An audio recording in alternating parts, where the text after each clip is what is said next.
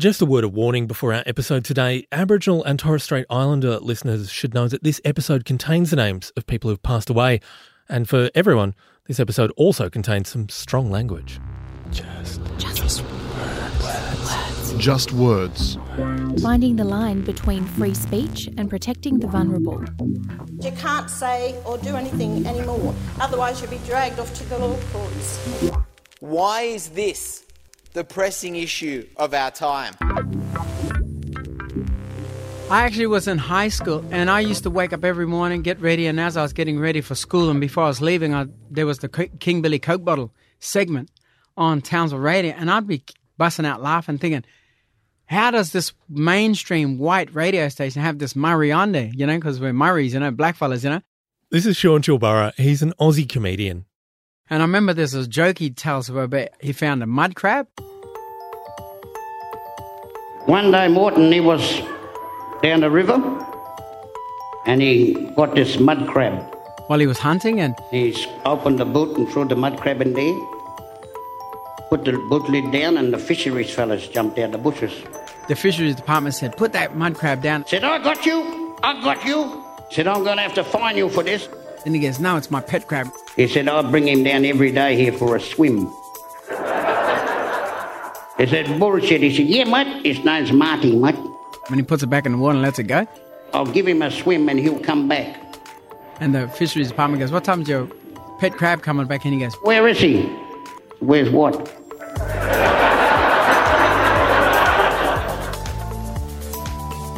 He is one of these idols that you grow up listening to and thinking, how funny is this guy? But at the same time, you're thinking that's a role model, you know? You're thinking, this guy can do it. God damn, well, we all can do it.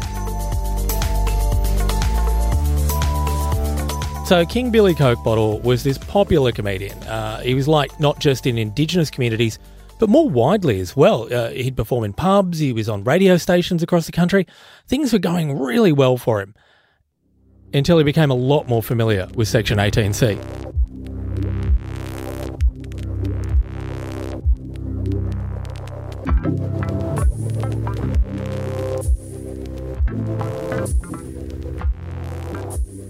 This is Just Words, a podcast where we tell stories about 18C, and that's the part of our Racial Discrimination Act that bans offending, insulting, intimidating and humiliating people because of their race. I'm Nick Healy. Jake Morecambe is with me here today. Hello. Now, recently some free speech advocates have decided that 18C goes too far into restricting what can be said. They feel like 18C is being used to silence them. But if you look to the section that immediately follows 18C, and not surprise, surprise, that's Section 18D, it's essentially a list of exemptions. And those exemptions are really important, and we'll be looking at them today in the case of Kelly Country and Beers. Yeah, I sort of draw a lot of my material, I guess, from Townsville, you know, and I think...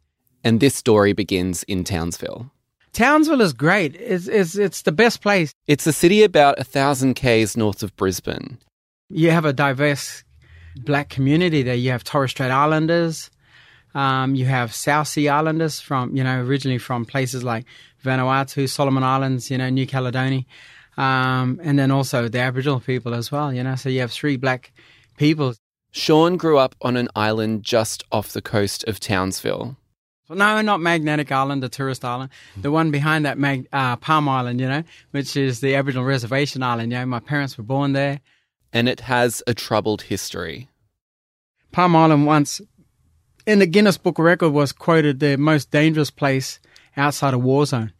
Really? Yeah, that you're most likely to get stabbed, killed or whatever. And I just thought, wow, how could that be? Because it's the most beautiful island you'll ever come across, the most beautiful people, the most genuine, and and it's probably the most famous community in Australia as well, because of a few years ago you had a riot there where Mulrunji Doomadgee was murdered by the police. Mulrunji Doomadgee was an Aboriginal man who died in a police cell on Palm Island in 2004, 1 hour after being picked up for allegedly causing a public nuisance. Life was already tense on the island, but this pushed things over the edge. You know, you had people who weren't allowed back on the island. You had not so much just the police there, but you had task force, you had army, interrogating everyone on the island. People, you know, drive around the island with guns and things like that and smashing into people's houses and doing raids and things like that, you know, unwarranted sort of pretty much scaring everyone in the community and stuff like that. So you kind of have, that's painting a Townsville in a nutshell, you know. Townsville is also the place where comedian King Billy Cokebottle really made a name for himself, and he's still remembered by people who live there, especially at the Herbert Hotel. Yeah, tell me a little bit about the hotel. How long ago did you work there? 12 years ago. This is Melanie. She used to work at the Herbert when King Billy Cokebottle was a regular.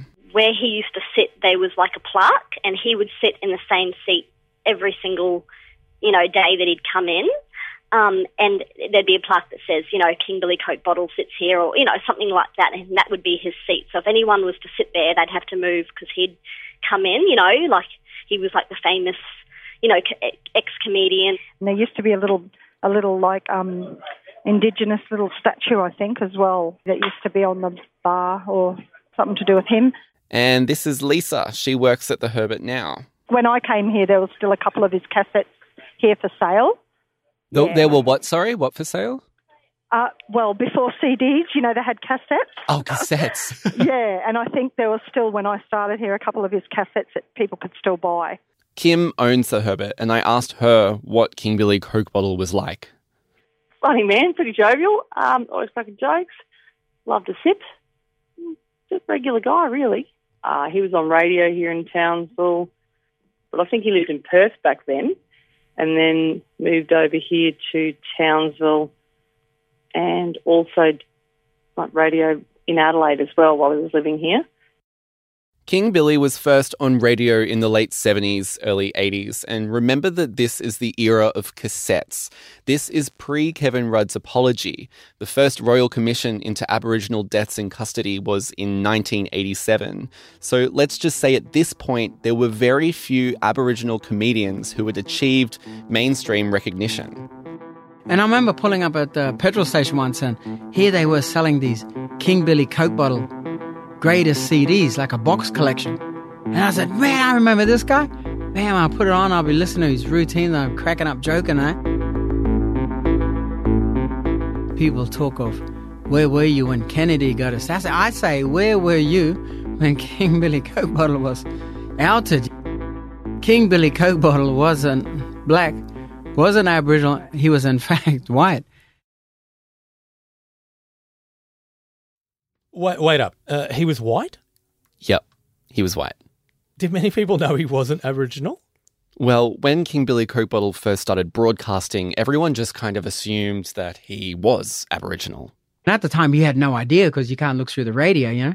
But when he started performing on stage, things were a bit more obvious. I think I might have heard it on the news. You know, I'm not sure if I heard it on the news or if someone from Townsville community told me and said, hey, you remember that King Billy Cokebottle? We all used to listen to him. I go, yeah, funny guy. Well, he's actually not Aboriginal. What? You know, and that kind of thing. And I remember being like really shocked. And for Sean, King Billy's comedy just wasn't the same. It changed the meaning of it in a way of like, it's a very touchy sort of, you know, area, you know, because a lot of people, particularly the whole black community in the entire world, may not take, you know, to someone pretending they're black and, you know, or painting their face black and, you know, because it kind of, you know, creates the minstrel thing, the black and white minstrel thing, the cooning thing and things like that. Sean struggles to see how someone could make a living by taking on an identity that isn't their own. Going back to the blackface, yeah, to me it's not cool. I think with King Billy Cokebottle's case is, you know, he is making a living out of being someone of, you know, not that race or, you know, not that lived experience, as you're saying, you know, and coming in as a, you know, an imposter and telling the jokes about us and that, where you're just getting that cheap laugh, you know, where people are thinking it's hilarious to laugh at Aboriginal people, where here he is painted up and clearly you can see, you know, that he's not Aboriginal and so on, yeah. So to Sean, King Billy Cokebottle had crossed a line and he wasn't the only one who thought so. Right, so who even was King Billy Cokebottle? Well, I had not heard of him before this, so I wanted to find out who he was too.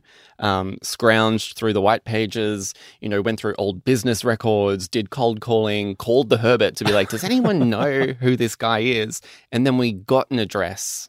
We found an address through an old business paper. Wow. Sent out a letter and we got him. A letter? A physical letter. I mean, the Aboriginals call me Billy Cokebottle, right? So King Billy Cokebottle is a stage name. His real name is Lewis Beers. He was born in Holland and migrated to Australia with his family when he was 3, and they lived in Perth. In a place called Rossmoyne, which was an Aboriginal part mission. He spent a lot of time around Aboriginal communities and culture, and particularly with an Aboriginal group down at the football field. No, they were from the Palatine mission, Rossmoyne, and they played football. I mean, there was Harold Little and there was Harry Little and there was another Little. Lewis used to go down and support them and bring them cans of Coke and food. They told me a lot of different Aboriginal words like, you know, a man arch is a policeman, a wadgelo is a white bastard, you know, and the man, they just gave me all these sort of names and told them what it was, and I sort of grew up with them. They actually said to me, he said, you know more about Aboriginals than we do. He said, we're going to make you one of the Blood Brothers. So we had a bit of a scratch. They basically initiated him into their community. But I didn't cut myself too deep. I wasn't going to go and cut my wrist, but... And they gave him his name. They said, because there was a Cokebottle laying there, they said, right, your name is Cokebottle. What does that mean? Wait, Cokebottle Lane, what's that? Well, the Cokebottle was just a Coke bottle. Oh, right. Right? And it was so funny. And I mean, they said, that's your name. Your name is Billy Cokebottle. But they also gave him something else. They always used to love me humour, and half the time they'd come up with a gag for me, you know, so I couldn't see where there was a problem. Why did you do it in the first place? Humour. It was just pure humour. As I said, I've always just had a humorous approach to life, and I don't think there's many places I haven't done a gig. You know, I've done one in Alice Springs, and I mean, I've done one in Darwin. So, and, you know, I really ended up, you know, being accepted by the Aboriginals in all those locations, you know, so it was never a problem.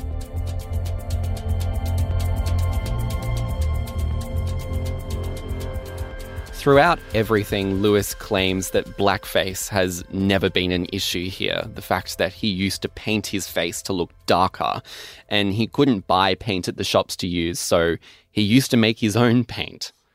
I made my own makeup. I used theatre makeup later on, and it was hard to buy, and I used to put the beard on and the longer hair in the back with the ponytail sort of thing, and it served its purpose. Lewis says that Aboriginal people were some of his biggest fans.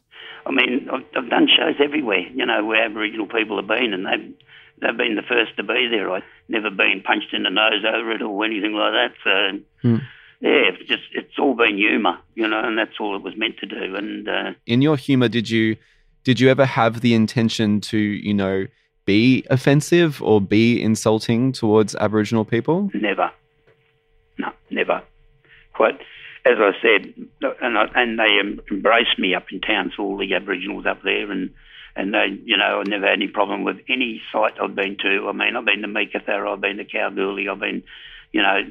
and worked on mine sites with Aboriginal people, and they know who I am, and they're not offended. They want to know how they can get a copy.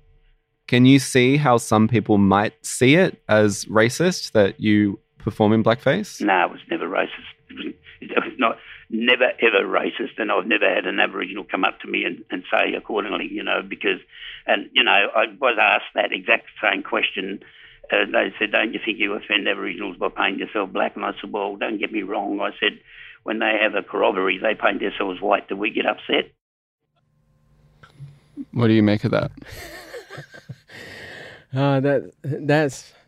That's funny. No, in a bad way, funny. You know, like doing a comparison of blackface and then, you know, thinking that we're doing whiteface because we're painting our face and that. Yeah, it's you know, these paintings, you know, that are on our faces and that represent, you know, goys or Gwinkins, you know, the spiritual world, you know, and, you know, we're not painting our face black, you know, for, you know, a gag, I guess, yeah. You mean you're not painting your face white for a gag? Yeah. Yes. That's right, yeah. What do you think about the fact that he kind of uses that as a defense? to say that, you know, it's okay. I think it's a typical response, you know, if you know you're wrong and you're doing something wrong and, you know, you go, well, hey, you know, well, they do this, you know, that sort of response. And I think that is typical of, you know, like I think deep down inside, he knows he's wrong. Like there are probably an amount of people who've come up and said, hey, you know, don't you think you're offending Aboriginal people by painting your face black? Yeah. So Sean definitely sees it as racist. I mean, how did this end up playing out in court? Well, let's go to the case itself. When did you first find out about the 18C case against you? That came by mail.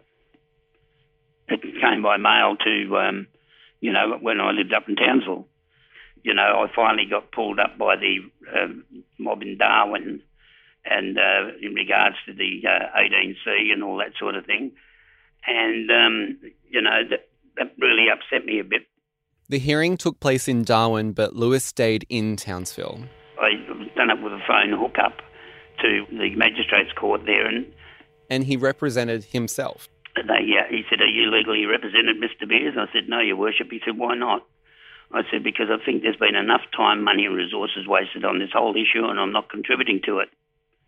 The person who brought the case against King Billy Cokebottle was a guy called John Kelly Country, and Lewis had never met him before. What was Kelly Country complaining about? Okay, so two CDs in particular, King Billy Cokebottle, The Dirty Dozen, and King Billy Cokebottle, Gibbet 5, which were recordings from some of King Billy's gigs. Thing that happened the other day, you know, this set of traffic lights. This is from King Billy Cokebottle, Gibbet 5, and it's a joke about Morton. Who's Morton? He's like one of King Billy Cokebottle's sidekicks, and he's kind of the butt of the joke in a lot of these stories. And anyway, the car... So Morton's driving along in his car. He's gone straight through a red light, and he's smashed into a priest. And he crashes. The priest's car, he's rolled over 7 times, and Morton's gone running over. And he pulled him out of the car and said, you all right, father? Language warning, by the way. He said, what are you doing, you fucking idiot? Don't you know there was a red light? He said, oh, dear, father, calm down. Hang on here, have a drop of brandy. Okay, so this is what we're talking about. This is the racist part. This is him playing on the ridiculous stereotypes and all the bad things that people want to say about Aboriginal people. Yeah, but listen to the second half.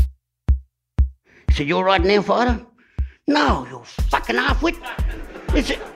You come through the bloody intersection there in the red light, you nearly kill me. Calm down, father, calm down. Have some more of this brandy. So this gets repetitive. Morton keeps offering the priest brandy over and over, and he keeps drinking it. I'm still thinking this is racist. Hang on. So he offers some more brandy. He said, how can I? I said, there's bugger all left. You better have a drink yourself. Well, I said, I can't. He said, the coppers are coming.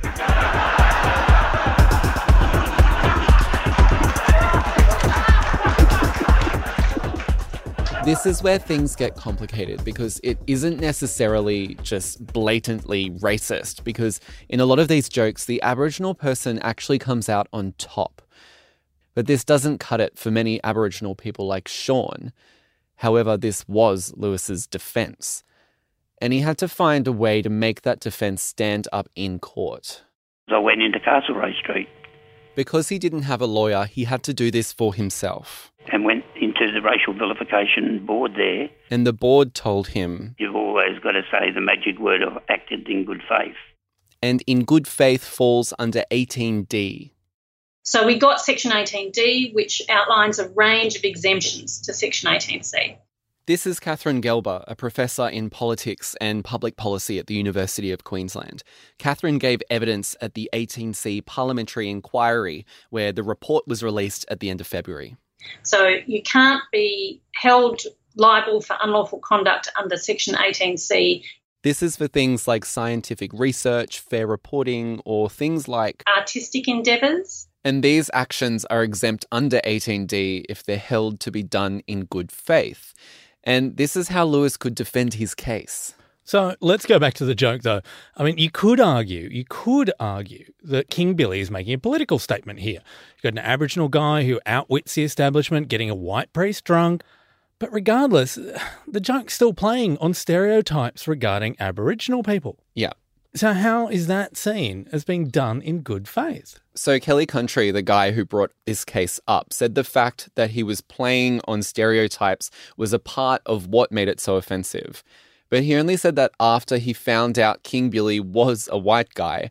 Before he knew that, he found the comedy funny in like a self-deprecating way. So maybe it's not necessarily the comedy itself that's the issue here. It's the fact that King Billy is white and he's using blackface. You know, I think it's a matter of considerable debate in contemporary Australian politics whether a comedian or artist engaging in blackface could possibly be doing that in good faith. There have, in Australian public debate, there have been a couple of instances of blackface where it's hit the media and people have said, oh, my goodness, how stupid. And very prominent, very sensible Australians, I don't agree with them, but some very prominent and very sensible Australians have said, oh, look, it was just a bit of fun. They were just trying to, it was meant to be humorous. It wasn't intended to hurt anyone's feelings. One example of this is the infamous Hey Hey It's Saturday skit from 2009. We have, oh yes, actually there's an interesting story which I'll tell you after they perform. But six performers came out on stage, five in blackface and one with a face clearly painted in white, performing a Michael Jackson medley called The Jackson Jive. A lot of people were angry about this, especially the American judge Harry Connick Jr. Man, if they turned up looking like that in the United States, like, hey, hey, there's no more show. Yeah. Yeah. Let's go to... Well, I think that's an ahistorical reading of a very important piece of history that teaches us that the use of blackface was used to...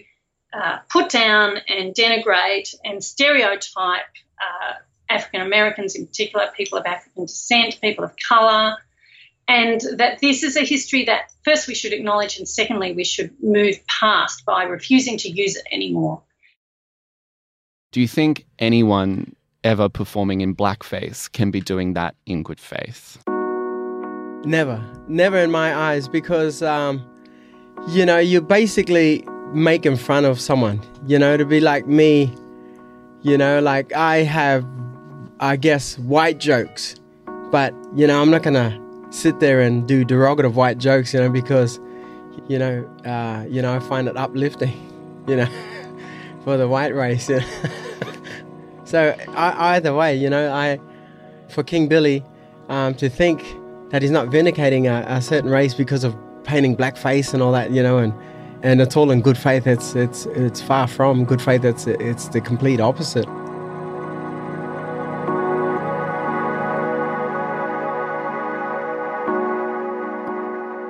But we know that King Billy Cokebottle doesn't see it that way. No, it was never racist. Never, ever racist. But obviously someone thought it was because they decided to file an 18C case against him. We weren't able to get the side of John Kelly Country, who's currently serving a prison sentence. But there's another part to this. Just before the 18C case, Lewis was meant to perform at the Crown Melbourne, the big casino. And this was going to be a decent gig. It's a casino. It's a bit of a step up from the pub. But a couple of days before it was going to happen, it got cancelled. What happened? Community groups, including the Ethnic Communities Council of Victoria, had called out King Billy Cokebottle's humour. They thought a problem might arise.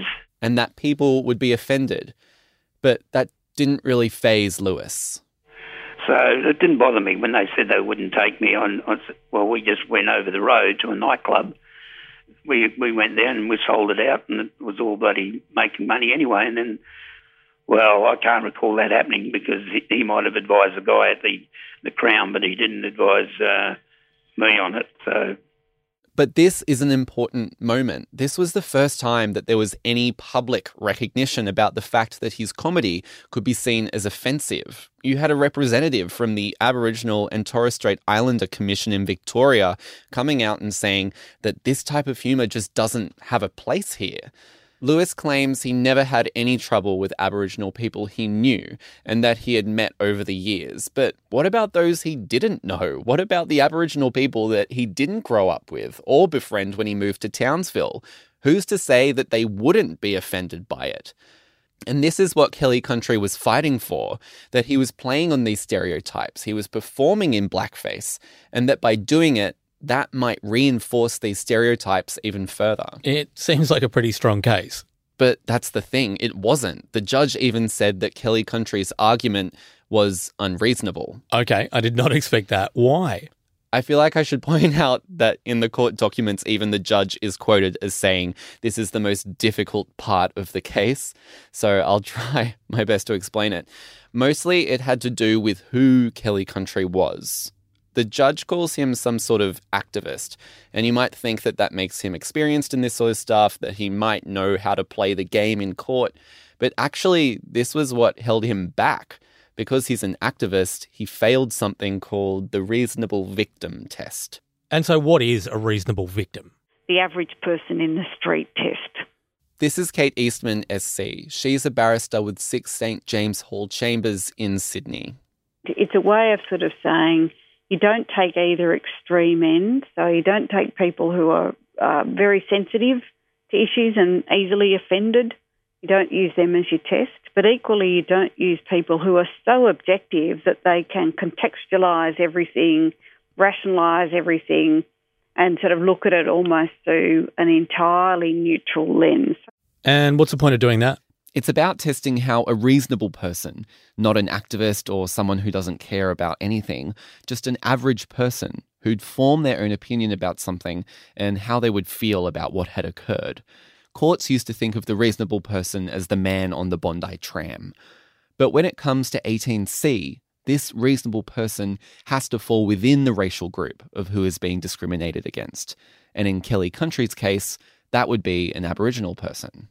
If I looked at the language he was using and the context in which it was used and how it was used, the tone of voice, the manner in which it was said, then all of those circumstances put together, even if I'm a non-Aboriginal person, I can look at those circumstances and say, look, I think, this language really crosses the line, so to speak, and that it's very likely in the circumstances to offend, insult or humiliate or intimidate another person.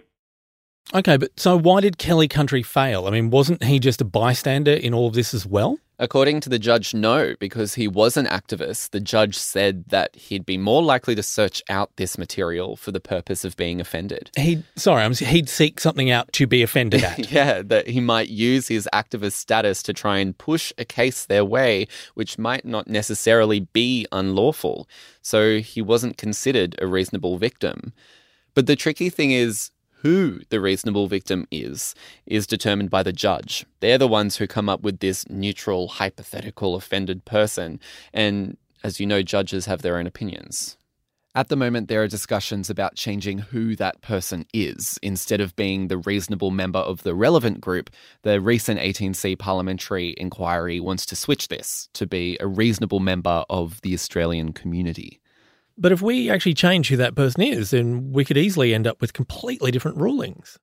We hope that judges, through their training and experience, bring an objective approach to determining these issues. But judges are human beings as well. And while they're trained to be objective, then they also have their own biases as well. They might not also see that an act of performance like blackface might be innately racist as well. That's right. All right, so Kelly Country might not be a reasonable victim, and he might be too easily offended, but what about that whole in good faith aspect? I mean, again, that would come down to the judge, right? Yeah, that's right. So how did all that play out? Well, the thing they looked at was his relationship with Aboriginal people and the idea that Lewis had developed some sort of affection towards them. Affection. Had he developed this affection? Like, why did you have this affection? Well, because I grew up with him. The judge also held on to the fact that King Billy Cokebottle had the last laugh. Well, left, you better have a drink yourself. Well, I said, I can't. He said, the coppers are coming. And he didn't see it as mockery or contempt. And because that the reasonably likely person wouldn't be offended, the judge found King Billy Cokebottle's tapes constituted an artistic work which was done in good faith. And that was it. Lewis won the case. Really? That's it? Yeah, the judge found 18C didn't apply to Lewis in these circumstances. But that doesn't mean every Aboriginal person would agree with this, nor have been a friend of King Billy Cokebottle's. Yeah, and you don't know the full story. Sometimes you get to hear, the front, the headline of it, or just the Chinese whisper part of it, and you don't know the in-depth story. You don't know whether King Billy Cokebottle did have a great connection with the community and things like that. Although I would know because, I'm from that community, I never see him at once at one of the, public funerals or the traditional feastings and things like that. So what happened after King Billy won the case? I mean, did he just go on with his comedy? Well, very shortly after all this happened, he quit. He quit? Yeah. No up yours, Kelly Country? Not really. He just kind of stopped. His CDs were still being sold, but they were slowly fading out.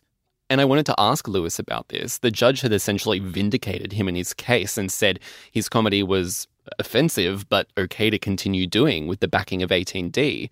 But then he gave it up. Do you think that going through the case impacted your career in a positive way or a negative way? What do you view it that? No, I think it impacted in a positive way. I mean, as I said, I needed a sea change to go over to Perth. But that didn't mean people weren't still seeking him out. Yeah, I've had enough inquiries since I've retired. Only just recently, a guy just tried to get me to go and do his wife's brother's 50th birthday or something, and wanted to fly me over there and everything else. And I said, no, I just don't. I don't do it anymore. And then they wanted me to come, and he said, I'll get you other shows and I'll get you to do this. I said, mate, I don't do it anymore. I'm retired. Give me a break. Do you think if you were to do King Billy Cokebottle today that it might be received differently, some like 20 years on? Yeah, well, I'd probably think yes. Yeah, you're probably right there. Why do you think some people would be offended today more so? Well, I think people have got probably more reasons to complain about the current comedians that stand up. I'm past it. I don't want to get up at 6 a.m. and still be standing there at 1:00 p.m, you know what I mean?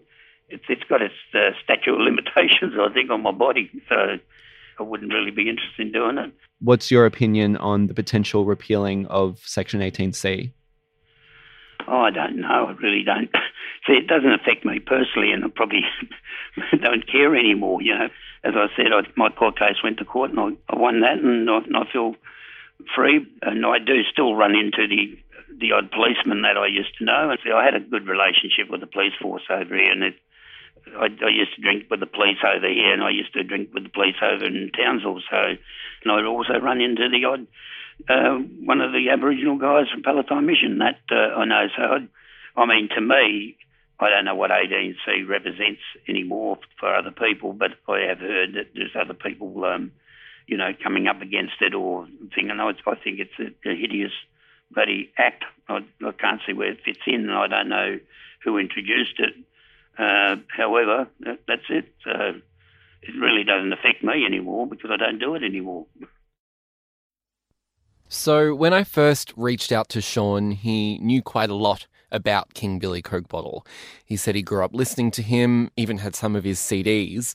But it wasn't until years later he found out that King Billy Cokebottle was a white guy, Lewis Beers. Also, when I was first talking to Sean, he said he knew nothing about the 18C case that was brought up against King Billy Cokebottle. And because he didn't know of the case, he didn't know the outcome either.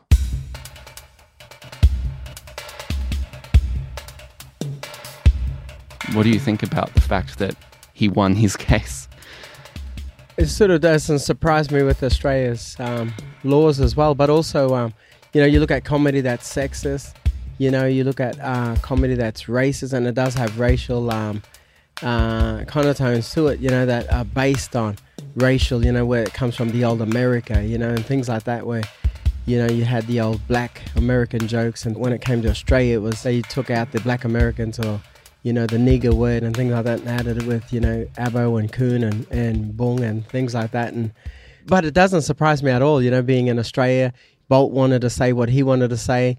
you know, so they could get away with saying certain things or write certain comics in the newspapers and get away with it because they're protected under those judges or those, you know, changes of 18C and that old generation, you know, where they, they're still in that headspace, you know, where they don't want to change and they don't like the change. And he seems a little bit annoyed by that, obviously. Yeah, obviously, yeah. He's saying, what the hell, we can't say this anymore.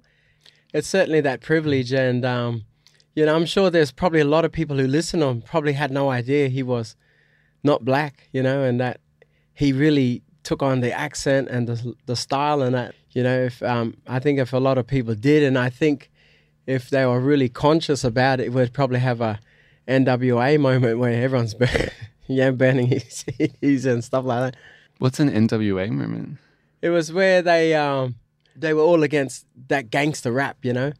You know, with the words like bitches and hoes and things like that. And so they decided to burn all the CDs, you know. And there was this one moment where they have this news footage of everyone burning their CDs, you know. I could use it as a grab and go, and people have just found out that King Billy Cokebottle is not black, you know. And bam, have a look at what they've done to his CDs, you know. Everyone burning and stomping on his CDs, yeah.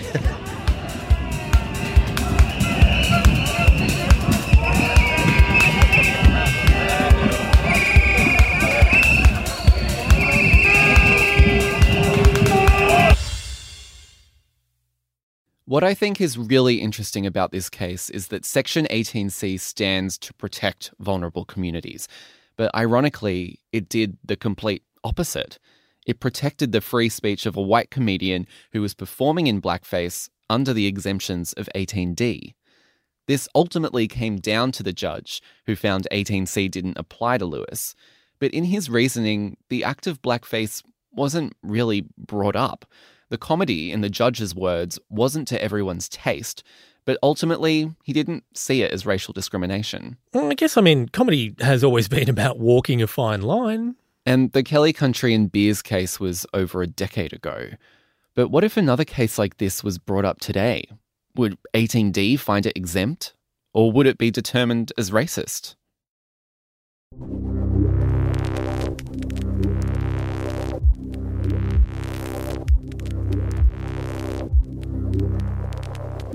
Next time on Just Words, we dive headfirst into the Pryor and QUT case that involves three students, an Indigenous computer lab, a federal parliamentary inquiry, and a university that's become the poster child of the right in their fight to reform the Racial Discrimination Act. I'm your host, Nick Healy. I'll be back next week with more stories from Just Words. Just Words was created by Anthony Dockrell. This episode produced by Jake Morecambe. Our executive producer is Emma Lancaster. Miles Martignoni is our supervising producer, and he also did the sound design. Original theme music composed by Joe Koning. Research and assistance by Miles Herbert, Joe Koning, Taylor Fuller, and Shane Anderson. Marketing and communication support by Andy Huang. This podcast was made by 2SER Radio 107.3. Oversight for this series by 2SER station manager Melanie Withnall. If you like what you just heard and want 2SER to continue making original podcasts, donate today or become a 2SER supporter. Just head to 2SER.com.